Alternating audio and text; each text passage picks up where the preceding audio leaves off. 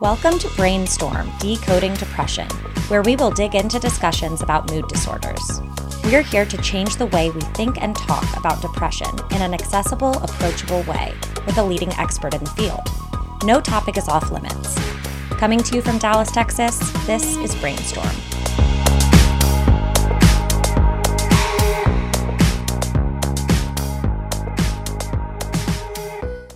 The opinions expressed are our own and do not reflect those of UT Southwestern, the O'Donnell Brain Institute, the UT system, or the state. Hello, and welcome back to Brainstorm Decoding Depression. I am your host, Erin Harper, a school psychologist and senior research scientist here at the Center for Depression Research and Clinical Care. Joining me here today is Dr. Madhukar Trivedi, the director of the CDRC, along with special guests Doctors Adrienne Mays and Dr. Tobi Fuller. Today's episode is all about resilience. Is it inherent? Are you born with it? Can it be taught? Let's get into it. A big welcome to our episode guests, Adrienne Mays and Tobi Fuller. Adrienne is an educator serving as our learning supervisor, supporting our Blue Steel program. Tobi is an educator, registered nurse, and program developer with more than 18 years of experience working with youth. And she leads our Youth Aware of Mental Health program, also known as YAM. So happy to have you both here. We've begun to start each episode with two questions for our guests. First, why should listeners care about this topic? And what's in it for them? So, thanks, Erin. We care about this topic because mental illness, specifically depression, is a critical public health issue. Depression rates are rising across the board, and the greatest increase is being seen in the 15 to 20, 24 year old age group. Approximately 37% of youth are going to experience a depressive disorder, and 65% will experience depressive symptoms before the age of 18. During the podcast, we hope the listeners will receive some suggestions to reduce stigma surrounding mental health, some approaches to normalize conversations about mental health, and we're going to discuss how to support and approach mental health, not only with treatment, but with targeted mental illness prevention efforts. Erin, thank you for having me. So, if someone told you that you could that they could help you become better able to deal with this world and all of its craziness at no cost to you, wouldn't you want to hear it? I sure would. I know I want all the tips and tricks I can make to make my life better. So I, I think we've been talking a little about depression, but I my my question to both of you and the topic we want to get into is about resilience, which is at least things that we should be thinking about before somebody gets depressed, or more likely even after they start getting better. What kinds of things related to resilience should the audience be interested in? So, resilience is the foundational component of mental illness management and depression and prevention. It's the ability to maintain or regain mental health in the face of adversity or basically how we bounce back from hardship or trauma. So, Dr. Trivedi, when I think about resilience, I like to look at it through two different lenses. With a more scientific definition from the American Psychological Association, which defines resilience as a process of adapting well in the face of adversity, trauma, tragedy, threats, and significant sources of stress. Then, with a Google definition from Merriam Webster. And they define resilience as the ability to become strong, healthy, or successful again after something bad happens. So, what I like to do is mesh them together, emph- emphasizing two words process and adapting. So, a process is a series of things that produce something, and adapting is adjusting then my working definition of resilience becomes a series of things that produce adjustment after bad things happen. So, listening to each of your definitions, I'm, what I'm gathering from that is resilience can be defined as the ability to recover from or adjust to adversity or challenges. So, I have a follow up for, for you guys. Um, is resilience an inherent trait? Are some people born with it while others are not? Or is it learned? That's a great question, Erin. Resilience is definitely an inherent trait, but research is definitely showing us that mental health resilience can be taught and developed, especially in teens and young adults. I think further, if we think about resilience, is not either a, a you have it or you don't kind of thing. Um, actually, many studies have shown that resilience is built over time, and everyone can become resilient. Resilient people have difficulties and stress just like everyone else, but the difference is that they know how to deal with stress and negative emotions in a healthy way, and that allows them to grow as a person. So, resilience is not something either you have or you don't. That's what I'm hearing you all say. And just as many physical health conditions can be prevented or improved with proper diet and exercise, mental health resilience can also be built or enhanced. Is that right? Absolutely.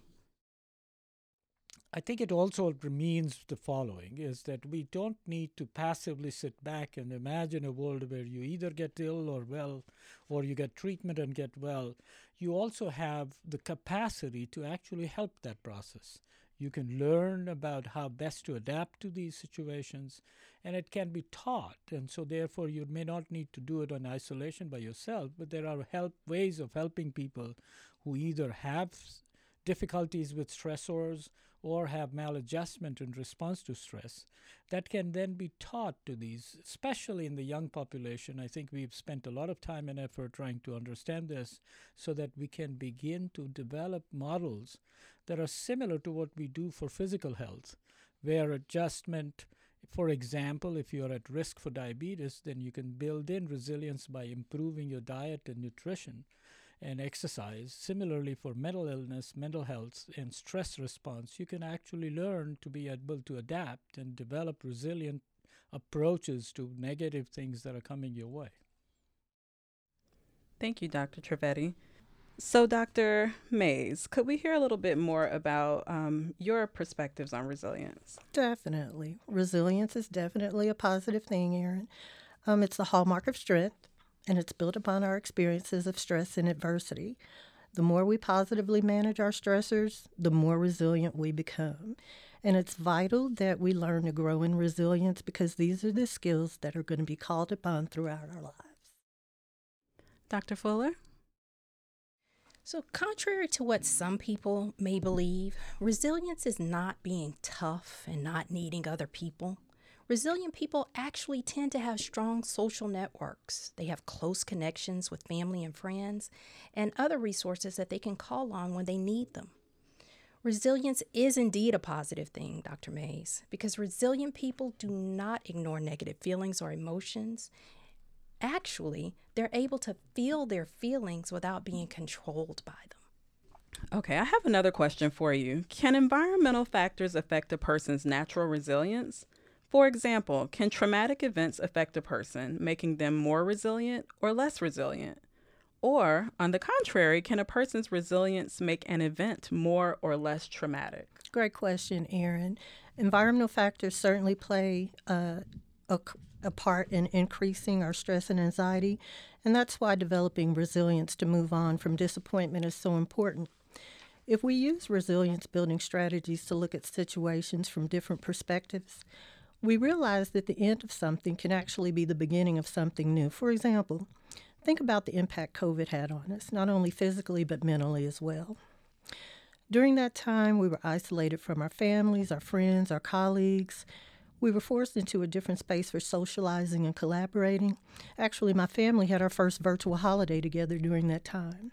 However, if we review, if we look at our COVID experience from a different lens, the forced adaptation to virtual meeting spaces during COVID actually resulted in a better use of technology and for some people, an improved work life balance. So, for me, when you think about resilience, you have to think about it as this dynamic process or something that's constantly changing, that's on a scale kind of like a gas tank in a car. And so people can be more resilient or less resilient at different times and in different circumstances or situations. Just like when you drive your car for a while, you have more gas, less gas. Most studies that are done to try to learn more about resilience happened after horrific events like the LA riots or 9 11 the Oklahoma City bombing, and after school shootings. And all of that research has shown us that most individuals come through those events resilient. Researcher Anthony Mancini's work is a good example of that. He went to Virginia Tech after they experienced a campus shooting in 2007 and recorded student and staff responses who were on campus that day. And what the responses revealed was that 56 to 59% of the people that were present were resilient, despite and perhaps because of having gone through that terrible ordeal. Thank you, Dr. Fuller. So let's talk about the CDRC programs. You know, we have several programs and studies, such as the Texas Resilience Against Depression Study, also known as TRAD, YAM, Youth Aware of Mental Health, and Blue Steel. So, first, let's dive into TRAD a little bit. Dr. Trivedi, can you give us a brief overview of the study? So I think what we have done at the center is three things. One is there there is a longitudinal study, which is the TRAD study, where we are actually identifying people who have depression or bipolar disorder or their siblings or or their loved ones and and actually constantly monitoring them throughout the year for years on end. So some of our research participants have now been doing this for seven, eight years, where we actually begin to develop blood and brain tests in order to be able to predict what are the likely course or what is the likely trajectory of their lives after having had depression. But simultaneously, we don't want to wait until somebody gets depressed, and therefore, what we have developed is two major programs which are actually designed to bring in the answers to the question that probably people in the audience have, and that is everybody's talking about resilience, but how do I do it? And so, what we have done is combined all of the positive things about how best to learn about resilience, how do you develop resilience through two programs. One is Blue Steel, and the other is YAM program. So, I'm going to let them describe each of these programs. Okay, so Blue Steel is a preventive strength and resilience building program designed to promote mental health with youth that fall outside of the YAM demographic. Blue Steel highlights emotion recognition and management, relaxation activities, and empathy. And when we invite youth to identify and examine their stressors, it gives them an opportunity to positively adapt to adversity. Blue Steel teaches youth that they are partners in their own mental health promotion, and it helps them to understand the importance of resilience. It helps them identify and normalize stressors, and it helps them cul- cultivate a positive peer to peer support network. And as you'll hear in both Blue Steel and YAM, one of the major aspects that we have introduced is that it is built on experience so that these young people, either youth, teenagers, or young adults, when they participate, they actually go through experiential training rather than just didactic lectures. So this it is best to learn by doing things, and therefore, both Blue Steel and I'll let Tobi describe the YAM program are actually hands on experience so that they learn by doing rather than just hearing somebody lecture. So, YAM is a five hour evidence based interactive mental health promotion program for 8th through 12th grade students, provided in five 45 to 60 minute sessions delivered over three weeks. YAM seeks to create a safe space for inclusive and youth led discussions about mental health. And as Dr. Trivedi said, YAM uses role play um, in which the students work to understand different perspectives and come up with possible solutions to problems that are common to young people. The reason for that role play is because it's one thing to give students a bullet list of if your friend is in trouble, you can do this, this, this, this, and this. But it's a completely different thing for you to put them in this scenario and for them to be able to act out or kind of decide in the moment how they would handle those kinds of situations. So, the research that has been published on YAM outcomes show that participating in YAM results in decreased depression, decreased anxiety, less severe suicidal ideation, and increased resilience, increased mental health literacy, mental health help seeking, and help giving behaviors. Wow, thank you all so much. These are some exciting programs and studies. And I must say, one of the reasons I even came to the center is because once I found out about the work that was happening here, I said, how could I not? You know? So, outside of programs like YAM and Blue Steel, how can parents and individuals work on resilience building with their children or other youth who they're working with um, at home or maybe in the community? Are there ways to practice resilience in everyday life? That's a great question, Erin. Um, at home, parents can assist children with strategies that'll prevent them from becoming overwhelmed when they feel anxious or stressed. Simple things like going for a walk or listening to music or playing a game. Also, parents can use family time to assist younger children with projects like creating gratitude or happiness jars. When they're sad, they can open up the jar and reflect on the good things that they've experienced. There are also online apps for youth that offer anxiety and relief strategies, some paid for and some free. There is also one of the things to think about is parents. Uh, I tell parents three things that to do. First and foremost, you have to be a good role model. So one of the ways that you can actually do is model how you deal with social media, how do you deal with electronics all the time. So that's one thing to learn from and and practice so that ch- kids can actually mimic that. Second part is be available to have let them tell you about their mental state, their mood, their depression, their suicidal thoughts. It is okay for them to be able to come and tell you, and that they will recognize that you will then be available to help. And that is a very important aspect to train parents so that we can be available.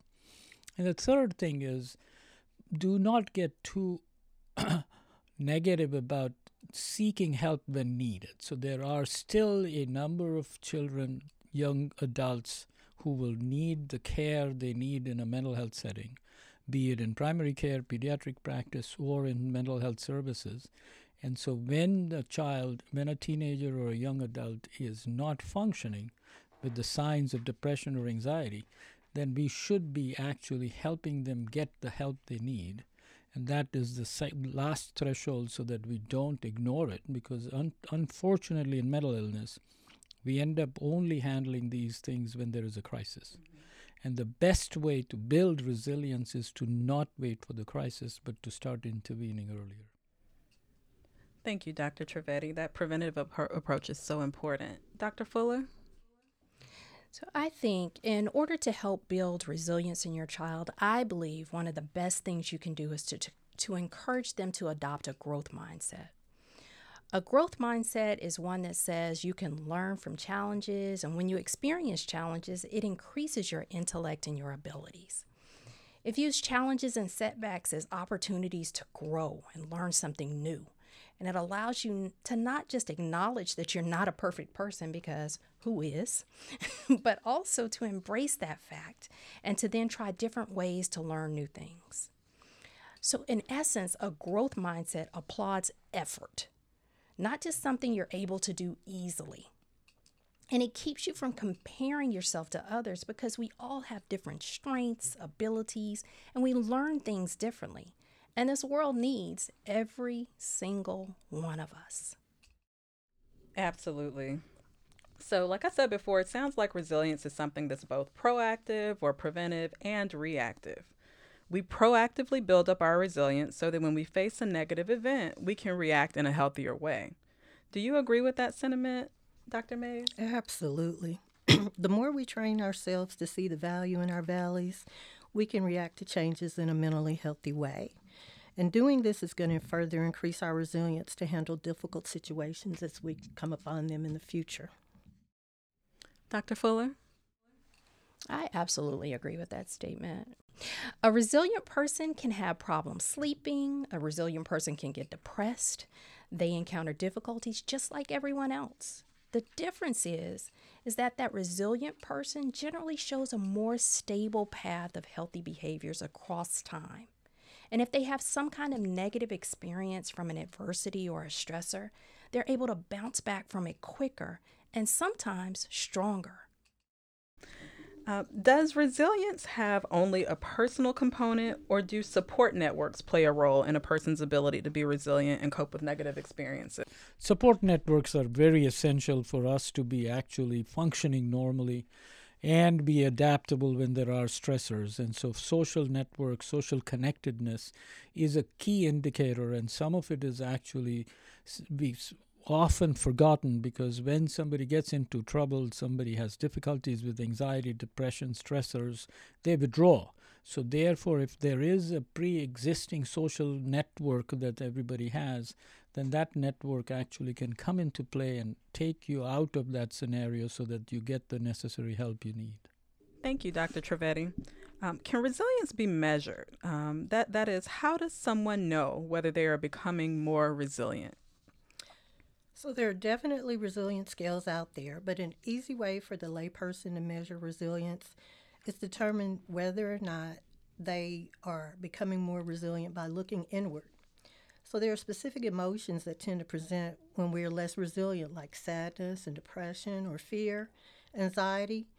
But when we see ourselves growing from past challenges or positive changes in our responses to s- stressful situations, I would certainly consider that a demonstration of becoming more resilient. If there is one thing you want to be sure to get across to, to listeners before we sign off, speaking directly to parents or caregivers who may be listening, what would that message be? Thanks for that opportunity, Erin. Um, because youth sometimes tend to internalize their feelings, they can struggle with serious stressors that aren't brought to light until they're in crisis. So we want parents to get into the habit of talking to our children about how they're feeling. Normalize those conversations about mental health, just as you have done with those about their physical health. Become aware of behavioral changes in your children and encourage them to do periodic checks on their own feelings because they're the experts. They're the experts in their reality. And when we do this, we want to allow these interactions to occur without judgment.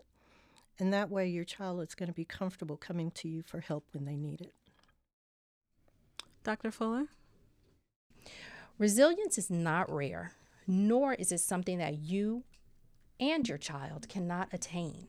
You and your child can become more resilient by doing the things that you know help you feel better, like eating well, exercising, connecting with and helping others, spending time in nature, and encouraging and cultivating these behaviors will then allow you to better handle all that life throws at you.